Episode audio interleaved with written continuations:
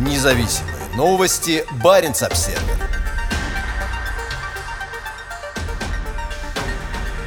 Действия Путина в отношении Украины ставят под угрозу АЭС в Пихайоке. Министерство обороны Финляндии проведет новую оценку безопасности проекта строительства атомной электростанции недалеко от Оулу на севере Финляндии, в котором участвует Россия. Строительные работы на площадке будущей атомной электростанции в Пихайоке идут полным ходом, но финские власти до сих пор не выдали окончательного разрешения. Компания Феновойма, которая готовится к строительству атомного энергоблока по российскому проекту мощностью 1200 мегаватт для АЭС Ханкикиви «Россия-1» частично принадлежит российской госкорпорации «Росатом». Во вторник премьер-министр Санна Марин заявила информационному агентству STT, что, по ее мнению, необходим новый анализ рисков проекта. Министр экономики Мика Лентеля заявил газете «Хельсинки Саномат», что действия России в последние дни привели к необходимости еще более строгой оценки условий реализации проекта атомной станции компании «Феновойма». Российско-финляндский консорциум надеялся в этом году получить одобрение правительства на строительство станции, которое откладывается уже несколько лет. По словам Лентеля, российские шаги по признанию независимости мятежных регионов на востоке Украины и отправке туда войск повлияют на критерии, используемые для оценки общей безопасности электростанции. Совершенно очевидно, что это значительно поднимет планку осмотрительности, сказал Лентеля.